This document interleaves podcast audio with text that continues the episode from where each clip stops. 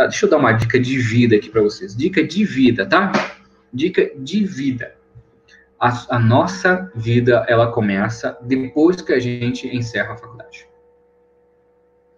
Dica de vida. A nossa vida começa depois que encerra a faculdade. Por que eu estou falando isso? Porque ninguém nos ensina isso. Por exemplo, quando você está no ensino médio, você acha que você está vivendo um momento mais difícil da sua vida. Quando você entra na faculdade, você acha que você está vivendo um momento mais difícil da sua vida. Só que o ensino médio dura quantos anos? O ensino médio dura três, primeiro, segundo, terceiro ano, fundamental mais uns cinco anos, tal, né? Faculdade dura quanto tempo? Cinco anos.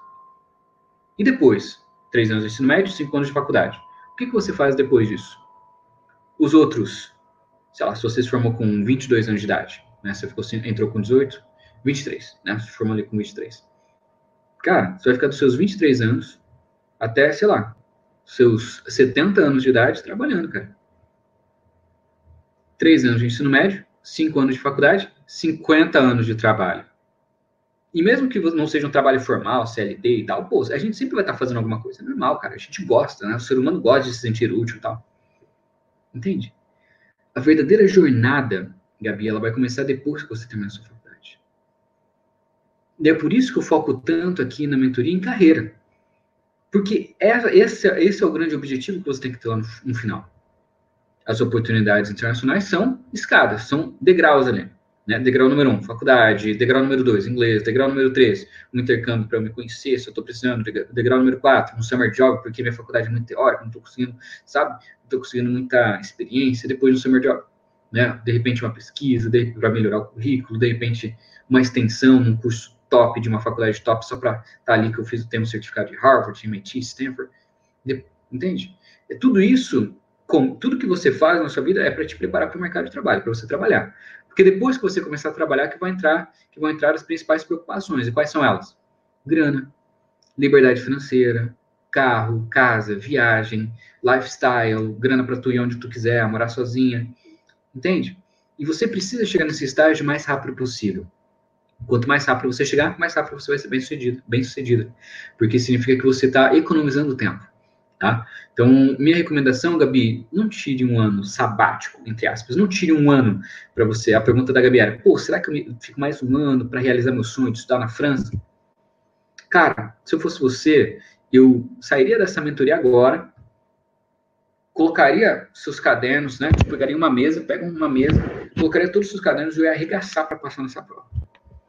Pô, mas Matheus, eu, eu, não vou conseguir. Cara, então tem que ter plano B. Vai ser no Brasil? Vai ser nos Estados Unidos? Vai ser no Canadá? Vai ser em Portugal com a nota do, do Enem? Vai ser aonde? Né? Então, cara, eu acho que você tem que realmente não, você não, eu, na minha essa é a minha opinião, tá, galera? Minha opinião e óbvio, meu papel aqui é aconselhar vocês. Quem vai tomar qualquer decisão é você.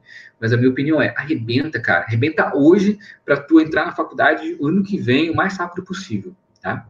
E é, essa é uma dica especial para a Gabi, tá? Essa é uma dica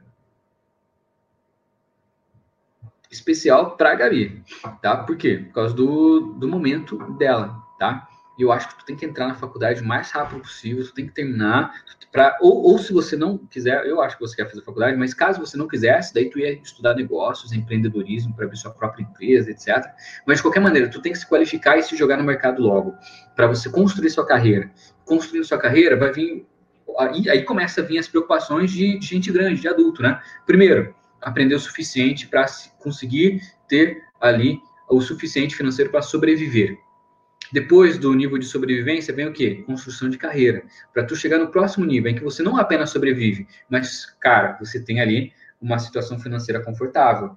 Né? Depois da situação financeira confortável, tu chega no outro nível, que é o nível em que as pessoas vão te olhar e vão falar, caraca, essa pessoa é bem sucedida, viu? Que tu entra num nível um pouco de conquistar um status, uma admiração das pessoas e tal. E tu tá aqui ainda, no nível de se preparar. E você precisa passar para os próximos níveis o mais rápido possível. Mas é só minha opinião, eu aproveitei o exemplo aqui, Gabi, até para dar um, um exemplo geral para a galera que, que, cara, temos que correr atrás sim, viu? Acho que, acho que vale muito a pena no futuro. Porque daqui a 10 anos você vai poder falar, putz, se eu tivesse começado mais cedo, putz. E, cara, é normal. É normal. Né? E esse é, cara, eu conheço gente, eu conheço pessoas hoje de, cara, todas as idades, e esse é o maior arrependimento da galera. Eu queria ter começado mais cedo. Então começa, cara. Começa hoje. grande abraço. Valeu, tamo junto. Ótima semana. Fui.